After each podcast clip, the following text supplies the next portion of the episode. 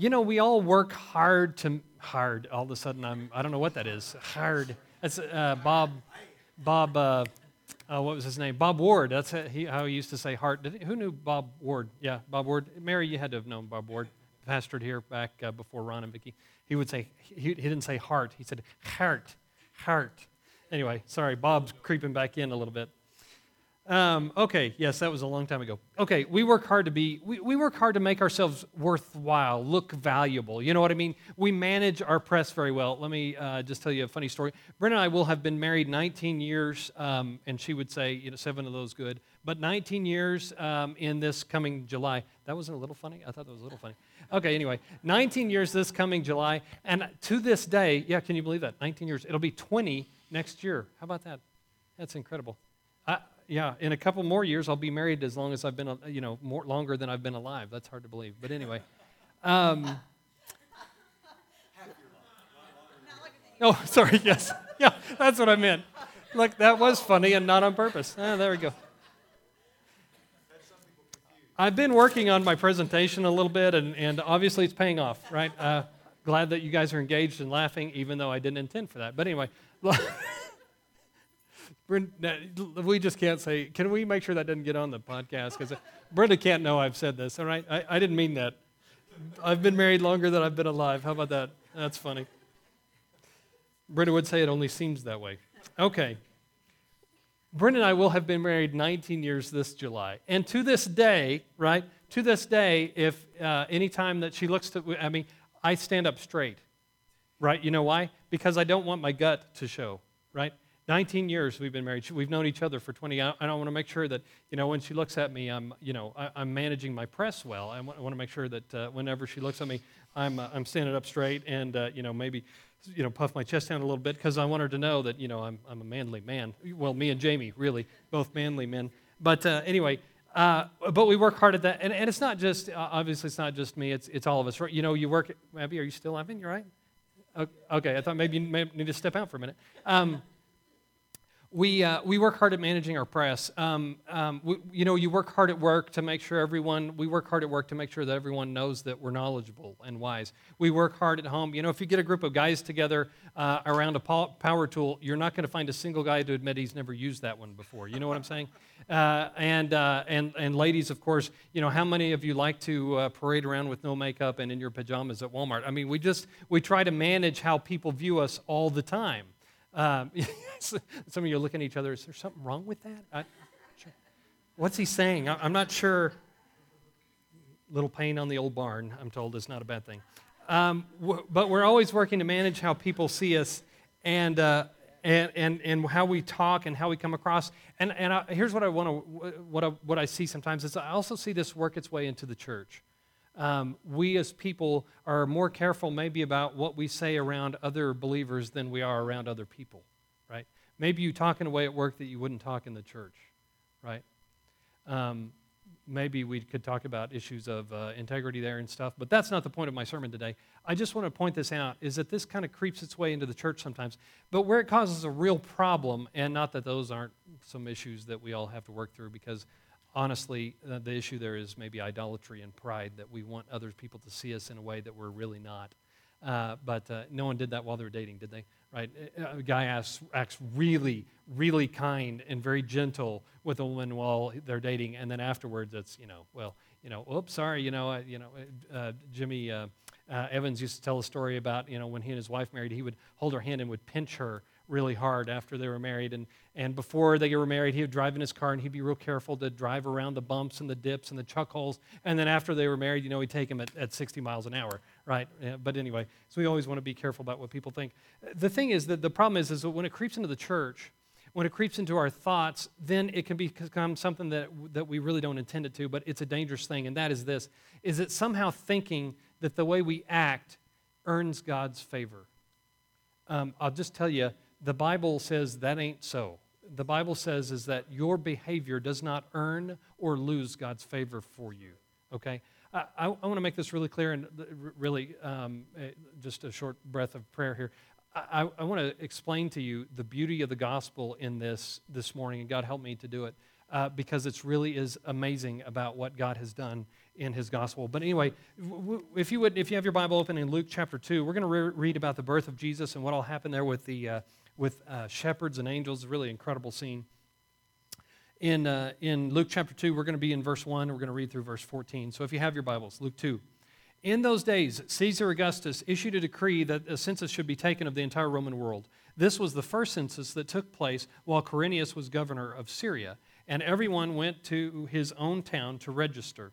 All right, let me pause there for just a moment. Clay sent out a, a, a text this, this week about uh, reading in Luke chapter 2 and uh, said, How is, you know, Jesus is in Nazareth, and yet he's supposed to come out of Bethlehem in Micah chapter 5, verse 2, right? He's supposed to come out of Bethlehem, the city of David. Well, how's he going to do that? Well, you know, somehow sovereignly, providentially, there's a census to be taken. And, and no doubt, this census is not, not, unlike what our government does in collecting taxes. It is a census and it's a way to collect taxes. So, get this, you know, mark this. This is the sovereignty of God that He even works through government.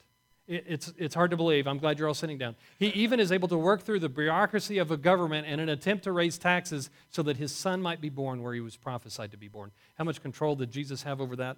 Well, not much. He was in the womb, but uh, he was sovereignly, um, he was placed in, in, in, Jerusalem to be born. Uh, pretty amazing God's sovereignty. Really, truly, there is a God, and uh, he can make all those things work when he can work through a pagan government. Um, in verse five, 4, then, so Joseph also went up from the town, to, went up from the town of Nazareth in Galilee to Judea, to Bethlehem, the town of David, because he belonged to the house of the line of David. He went there to register um, with Mary, who was pledged to be married to him and was expecting a child. While they were there, the time came for the baby to be born, and she gave birth to her firstborn, a son. She wrapped him in cloths and placed him in a manger because there was no room for them in the inn. We all recognize because we just went through uh, Christmas, you know, that was like a week and a half ago, but we just went through Christmas and we recognize the gift that this is, right? This is a gift of, of God's Son born for us. Anyway, pressing on. And verse 8 And there were shepherds living out in the fields nearby, keeping watch over their flocks at night. An angel of the Lord appeared to them, and the glory of the Lord shone around them, and they were what? Terrified. It happens to people all the time in the scriptures when there's angelic or, uh, or the Lord appears to them. They are commonly terrified by the sight. Pretty amazing. Uh, uh, incredible beings they must be. But the angel said to them, Do not be afraid. I bring you good news of great joy that will be for all the people. Today in the town of David, a Savior has been born to you. He is Christ the Lord. Uh, this will be a sign to you. You will find the baby wrapped in cloths and lying in a manger. Suddenly, a great company uh, of the heavenly hosts appeared with the angel, praising God and saying, Glory to God in the highest, or in excelsis Deo and on, on, on earth peace to men on whom his favor rests. All right, we're going to pause there for just a moment. And really, what I want to focus on here, as you guys were reading through that this week, I really wanted to focus on just this very simple phrase peace on earth, peace to men on whom his favor rests. That's an incredibly short statement, and maybe something we pass by it in this whole narrative about Jesus' birth, but here's the deal the, the Bible has to say over and over again that God loves people, right? It's something says it about John chapter 3, maybe verse 16. Maybe you've heard it before. For God so loved the world that he gave his only son, right? Right? God so loved the world. And here we hear, we hear it in, uh, to men on whom his favor rests. And we're getting ready, you know, we're reading through Luke to get ready for um, Easter here together. But um, I, I, wanted to make sure and point this out for you that Easter really is a celebration of God demonstrating his love for us in the most significant way he did in any other part of history or in any part of the scripture. And really, the greatest demonstration of love the world has ever known. He gave his innocent son to take on the punishment for sins that you and I deserved. And we get his righteous life, and he took our punishment and our sins away. Amen. That is the simplicity of the gospel right there. But it is a beautiful picture about what God has done, and that is, and, and Easter really is a celebration of God's love, uh, about his motivation for why Jesus Christ died was out of love for his people, out of his love for people and his favor toward people. Um, anyway, reading this, I, I, was reminded of a couple of passages in, in, Exodus, some really fascinating stuff. In Exodus chapter 33, you don't have to turn there, it'll be on the screen. You can mark it if you want, or turn there. It will be in chapter 33 and 34. But anyway, uh, there's this whole interchange going on between God and Moses, and, and uh, Moses says to God, Now show me your glory. And the Lord said, I will cause all my goodness to pass in front of you, and I will proclaim my name, the Lord, in your presence. I will have mercy on whom I will have mercy, and I will have compassion on whom I will have compassion. But he said, But you cannot see my face, for no one may see me and live. And you get this beautiful little narrative about God and Moses talking. I don't know, I just can't even imagine how, magnificent that must have been. But anyway, and this beautiful story about God saying, You know what? I'm going to put you up in the cleft of this rock, and I'm going to, I'm going to cover you with my hand until I've passed by, and you can see my back, but if you see my face, you will die right? Um, pretty magnificent God we serve. Amen. You cannot look upon him and live in this flesh. Uh, but anyway, one day, not in this flesh, but in a glorified flesh, we will see him. He will be like the sun, right, illuminating our, uh, our, our, place there, the new, the new Jerusalem. That'll be a good day. I'm ready. Okay, uh, you cannot see my face, for no one will live. And so he puts him in the cleft of a rock and he covers him with his hand. And as the Lord passes by, he says, You can see my back. And, and, and there he says, I will proclaim my name, the Lord, in your presence, right? Okay, so here it goes. And it all goes down in chapter 34. It doesn't say much, but I wonder what Moses was thinking. You know, really, uh, boy, I hope, you know, I don't open my eyes at the wrong time. Hope he didn't take his hand a little too early because then I'll be struck dead. This will all be over. It might be really something really great, or I might just die today. But anyway, it doesn't really talk about that. Ex- Exodus chapter 34. Then the Lord came down in a cloud, verse 5, and in the cloud, and stood there with him, and proclaimed his name, the Lord. Now listen, Moses said, What? Show me your glory. And the Lord said, I will tell you, I will proclaim my name to you and look to see, listen what the Lord says. Now, of all the things that God had said about himself, I mean, where do you stop? He could have said, I'm the God of heaven. I'm the creator of all the earth. I'm the ruler. I'm the king. I'm the sovereign one. I'm the mighty one of Israel. I'm, I'm the holy one. I'm the righteous one. I'm the, I'm the God of Jacob. I'm the God of Israel. I'm all of these things. But listen what he says about what his glory is and what his name is. The Lord, the Lord, that's Jehovah, Jehovah, the compassionate and gracious God slow to anger, abounding in love and faithfulness, maintaining love to thousands, and forgiving wickedness, rebellion, and sin. Yet he does not leave the guilty unpunished. He punishes the children and their children for the sin of the fathers to the third and fourth generation. And so, what does God proclaim his glory is? My love and compassion and mercy that I have for mankind is the glory of the Lord. He says, You want to know my name? I am, I am patient and compassionate and loving toward people. I am, I am gracious towards them. And then he ends it with saying, And I am just too because I punish sin. And even in the punishment of sin, what do we find today on this side of the cross? Mercy and grace because he did punish sin and he took it all upon that one single generation in the, in, in, over Jesus Christ who paid the punishment for sin. So even in his justice and even in his punishment, we find grace and mercy. Amen. You want to know God's glory? It's that he loves you. You want to know what his name is like? He loves you and he cares about you and he's compassionate toward you. You want to know what the glory of God is? Is that you rest in his favor if you are a believer today. Amen. That is his goodness and his glory. And he could have said it so many other different ways. And we know that that's not the only aspect of his glory. We know there are so many other things about his glory. But when he was asked by Moses, Show me your glory, he said, I love my people. Okay? Are you with me? In Luke, he, the, the, the, angel said, uh, Peace toward men on whom his favor rests. It is one of the characteristics of God is that he loves his people. He loves them so much. It is one of the things that makes him so glorious and so wonderful and so worthy of our praises is his great love and compassion and patience and mercy for us, okay? Now, the thing that makes it so glorious is that you and I didn't deserve it. If we had deserved it and if we had earned his favor, then it would not be very glorious, right? Right? It's like uh, Jesus was teaching, he said, if you love your friends, how are you any different from the pagans? The pagans love their friends, but I tell you, love your enemies. You know why? Because God loved his enemies. You and I, before we came to Jesus Christ, before he had forgiven all of our sins, the Bible's very clear in saying we were the enemies of God, and he loved us in that state anyway, knowing full well that he would make sacrifice to bring us from being enemies to bring, being his sons and his daughters, would adopt us as his family. We are not worthy of the love and the favor and the mercy and the grace of God. If we were, it wouldn't be called grace or love or mercy, right? Right? So let me let me see if I can bring this together. Lord, help us here to understand this. when I do something, when I act in a way that's good or righteous, and I hold this up thinking that somehow I have earned God's favor for it. And, and, and, this happens all the time, even in the church. We were talking about it in Sunday school this morning. Jamie brought it up. But I feel like, right, you feel like if you've been obedient in this area, then God must owe you that much in blessing.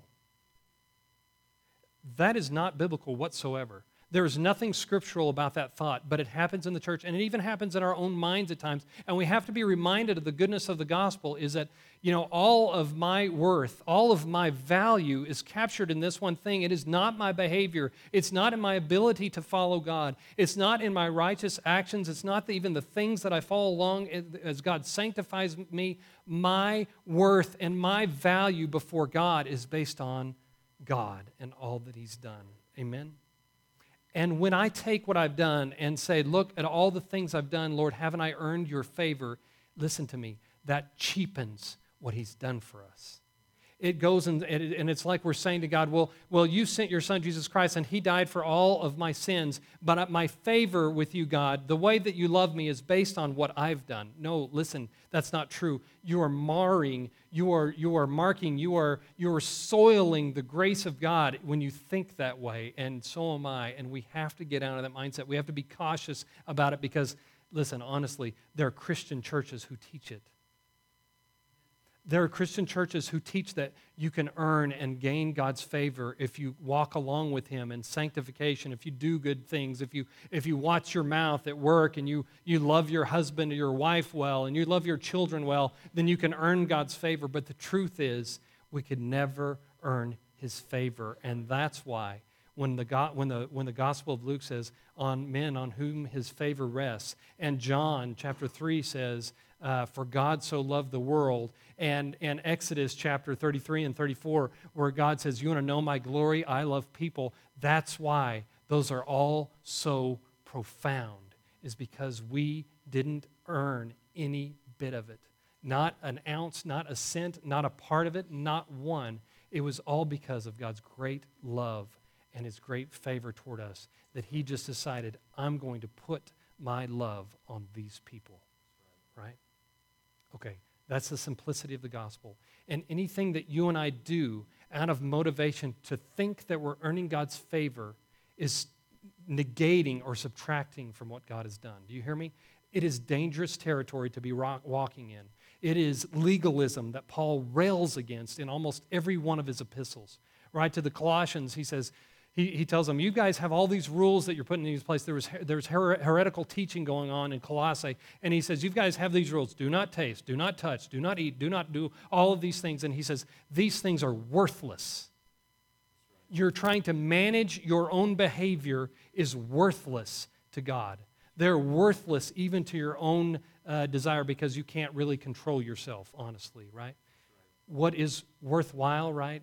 Is the favor that we've earned through Jesus Christ. We're going to end with talking about repentance here in a little bit, but uh, as we get there, uh, as we get there, uh, yeah, we'll get there. How about that? Luke chapter 18, someone comes to Jesus and says, Good teacher, and goes on to ask him a question. And Jesus says in response, Why do you call me good?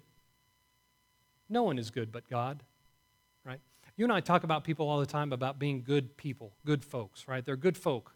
Good people, good people. Uh, but Jesus said, There's no one good but God. Because all of us, like what Paul, what uh, Clay was reading this morning, all of us have gone like sheep, have gone, we've, we've, we've gone lost. We've, we've, we've lost ourselves. We've, we've strayed from God. No one's looked for him. No one is righteous. No, not one. Isaiah chapter 64 says, All of us have become like one who is unclean. And basically, the word is, is that we've become like lepers. We've become like people who can't join in the ceremony and the worship of God because of our sin. And he goes on to say, We've all become like one who is unclean, and all of our righteous acts are like filthy rags. Okay, let me ask you this. If your righteous acts are like filthy rags, how about all the things that you've done that you don't want people to find out about? How about all the things that you would look back on and say, I regret having done that? How do those, you know, shape up? How do, how do those compare to earning God's favor?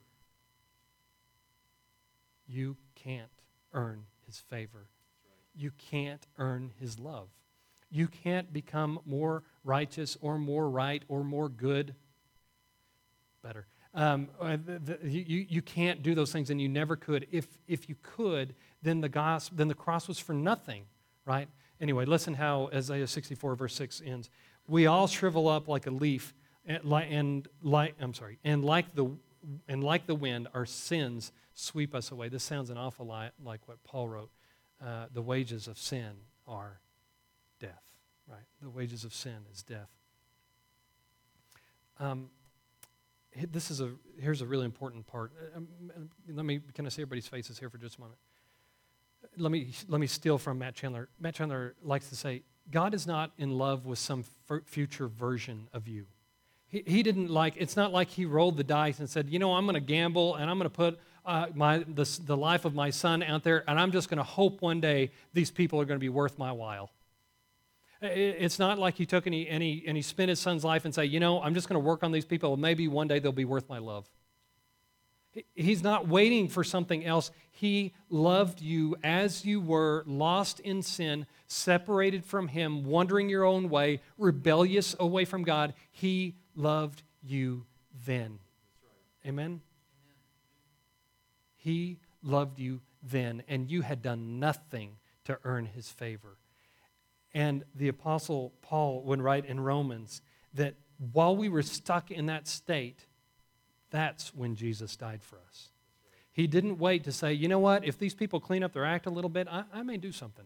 I, I, may show up. I may, I, may, uh, I may forgive their sin a little bit. I may budge a little bit if, if they'll just clean up their act. No. In Romans chapter 5, verse 8 says, God demonstrates his own love for us in this while we were still sinners, Christ died for us. He was not in love with some future version. He was not hoping that, you know, one day you'd be worthwhile. At that time, at that moment that you were lost in sin, completely blinded from the ways of God, He loved you and sent His Son to die for you. And He saved you in that lost and hopeless state. And His love for you will never be greater than it was at that time because it was so great that He didn't even withhold His own beloved Son from your need of sacrifice and forgiveness of sin. I fell. Pardon. As we approach Easter this Easter, um, I want you to see, um, you know, there's Easter bunnies and eggs and baskets and those little marshmallow peeps, right? I don't really like those because I played Fuzzy Bunny once, and I'm done with marshmallows. I don't know about you, right? Uh, Garrett, you with me? Yes. Yeah, I, I, did, I did Fuzzy Bunny. Now, marshmallows have taken on a whole new taste for me. I, I don't enjoy them anymore. I, I, need to find out who talked me into that one time and need to go back and, and uh, write a letter to them about how much I, I just don't appreciate that. But anyway, ruined marshmallows for me. But anyway, um, but as we approach Easter coming here, I want you to remember when you look at the cross of Christ, that is a demonstration of love. Yeah, it, it's, it's horrible, it's horrific, um, what, was, what happened to Jesus physically and emotionally, and what happened to him in, in the punishment that he took on was brutal, and they mutilated his body, and he hung there, and he died in the most cruel way that people could imagine, right? But when you look at that, I, remember how great his love was for me when I was lost in my sin, and I brought nothing to him but a train wreck of um, my life. He loved me so much that he gave his own life for me. Amen.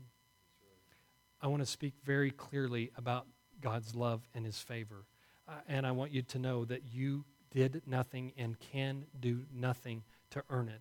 He loved you and he will never stop loving you. Or if you're in his son, Jesus Christ, he has already shown his love for you. It can never grow any greater. It is to the greatest extent. When Paul talked about it to the Ephesians, he said, I want you to know, I want you to try to comprehend how, how wide and deep and high and long, and I didn't get any of those dimensions right, is the love of God in Christ Jesus. And he actually says, and you're going to need the help of the Holy Spirit to grasp it because you can't get how big God's love is for you you just can't get it. You can't grasp hold of it all. You're just not going to be able to grasp the depth and the measurements of it all because it is immense, His love for you.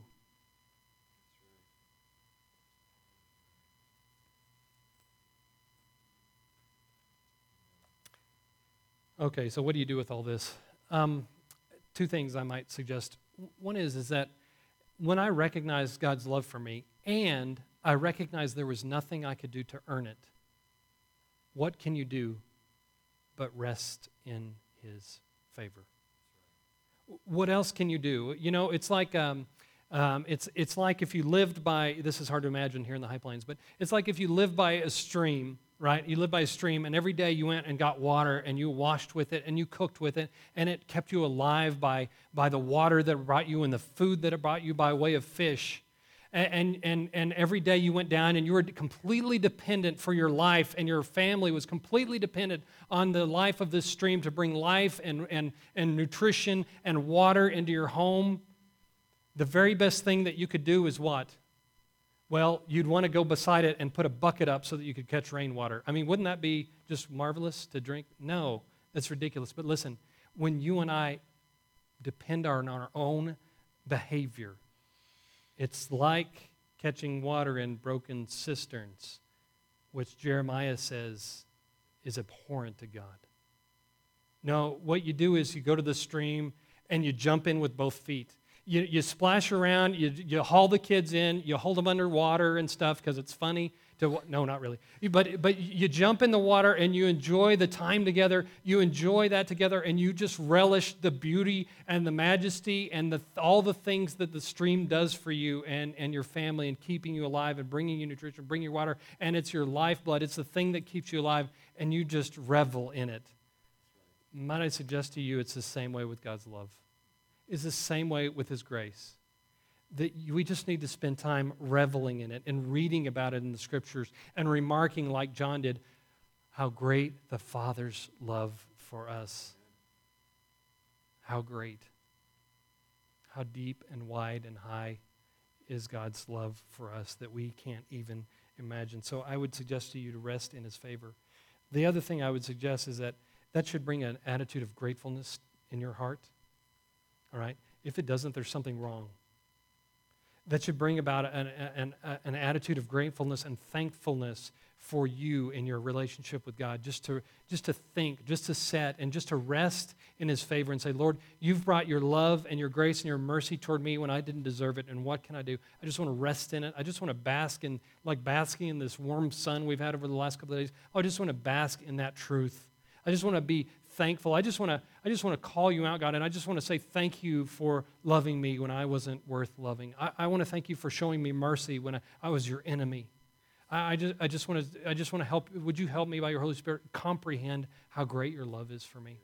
The other thing is this: is that it should also bring us to repentance. Um, I, am out of time, but but I want to I want to try to differentiate. Uh, boy, Lord help us, the difference when I, you and I will go through our lives and we'll be in the scriptures, or something will happen that we'll be in conflict with other people, right? Uh, it happens in our families, it happens in churches, it happens in all, all kinds of different places. And we recognize that something's wrong, right? I recognize that I'm angry with someone that I don't need to be angry. I recognize that I'm holding unforgiveness when the Bible says I don't hold unforgiveness, right? And the scriptures press hard on us, right? And the Holy Spirit presses hard on us, bringing conviction to us in those areas. True? Has this happened to you? You nod your heads. Yes, it has, right? Yeah because you're, you're a broken people, and I'm a broken person also. Wicked hearts we have, right? that sounded kind of like Yoda there. Anyway, um, sorry. Um, and, and, but the gospel, uh, but the Bible and, and the Holy Spirit really press on us in those areas. Okay, what do you do then? if you're attempting to modify your behavior, that never worked. It didn't work in the beginning. It's why you need as a savior, right? But instead, if you get down to the heart of the issue, and if you've noticed the way that you've been speaking is angry, or the way that you've been speaking is not honoring God, what you really need to do is get to the heart of the matter and say, Lord, what's wrong? What, why am I like this? Why am I holding unforgiveness? Why am I angry with my brother? Why am I speaking the way that I'm speaking? Why am I judgmental? Why am I whatever it is? Why am I prideful? Why am I selfish? It's an issue with your heart. And instead of trying to manage your behavior, here's the way this works. You ready?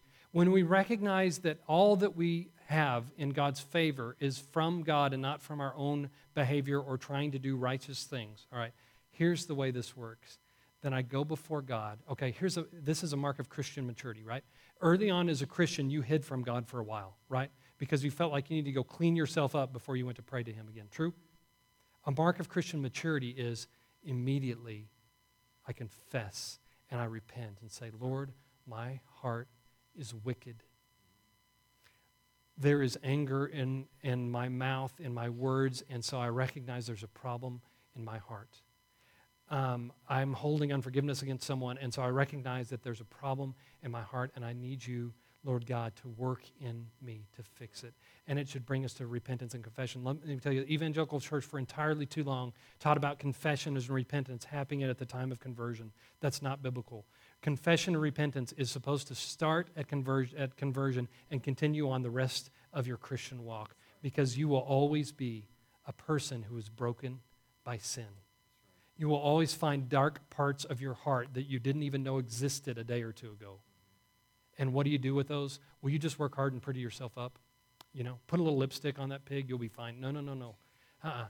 That is not how that works. What, how that works is, is that you and I go to God and say, I recognize that you loved me despite, and you knew, you weren't surprised. It's not like God loved us and then he finds out, oh my goodness, this guy's got a problem with lust. I had no idea. I wouldn't have saved him if I'd have known this. Oh, this guy's got a problem with pride. Are you kidding me? After all I've done for him? No, no, no. God knew the depth of our sin, and that's what the cross is all about. Right? That's why the cross exists, is because he knew the depth of and the darkness of our hearts, and, and that we were lousy sinners, and that we needed salvation, and we couldn't do it ourselves. And so he sent one who would do it for us and who had the ability to do it on our behalf, and that is the Lord Jesus Christ. But repentance works like this I confess and repent when the Lord brings it up, and I don't say, Lord, just help me manage my behavior better. Help me not to talk like that. No, no, no, no, no. Lord, fix what's wrong in my heart. Bring light in dark places in my life. Take anger away from me and unforgiveness and replace it with mercy. And you walk with God over days and months and years and you'll begin to see that He's changing your character, not because you're managing your behavior or managing your press, but because He's changing your heart and transforming your mind. Amen? And all that predicates on this whole idea is I was unworthy of His love, but I rest in it. I revel in it. I, I, I, love it. I soak it up. I want to jump in with both feet. I want to jump in until my, you know, my shoulders are underwater. I, I, I want to revel in that grace that He's shown me. And it is His favor that I rest in. Amen. Amen. Let's close in prayer. I've kept you too long. Heavenly Father, Lord, we thank you for this time we've had together. And oh, Lord, the, the beauty of your gospel, Lord, that there was nothing we could do to earn your favor. There was nothing that we could do because we were all too far lost. We were all too far gone. We were all unclean. We were our righteousness. Even the good things we did were like filthy rags to you because you are so righteous and we are so broken and dark and uh, in, in sin. But Father, even then, you demonstrated your love for us. You sent your Son to die for us while we were in sin, before we had done a thing to try to earn your favor. He died for us. So, Father, I pray this morning, help us during this time as we're preparing for Easter. I pray for these people, Lord. Help us to rest in your favor. Help us just to meditate. Help us just to, to enjoy it. Help us just to, uh, to, to proclaim it and to be thankful for it, Lord. And when something happens in our lives, Lord God, help us not to hide from you. When we sin, when we falter, Lord God, help us not to hide from you, but to go to you immediately and say, My heart is dark. My heart is wicked. I'm full of pride or selfishness or lust. And Lord, here I am again at your feet asking you to make changes in me. Not to just modify my behavior, but you take that wicked part of my heart, Lord, and you begin to exercise it. You begin to, to take it out in me. And, uh, and, and uh, the Lord Jesus will begin his work of sanctifying you as you walk with him. Lord, we thank you for your grace and your mercy. We thank you for your favor that rests on us that we never deserve, but Lord, we just relish in it. We thank you, Lord God, for your goodness toward us. It's in Jesus' great name we pray. Amen. Amen. Lord bless you. Love you guys. Thanks for being here today.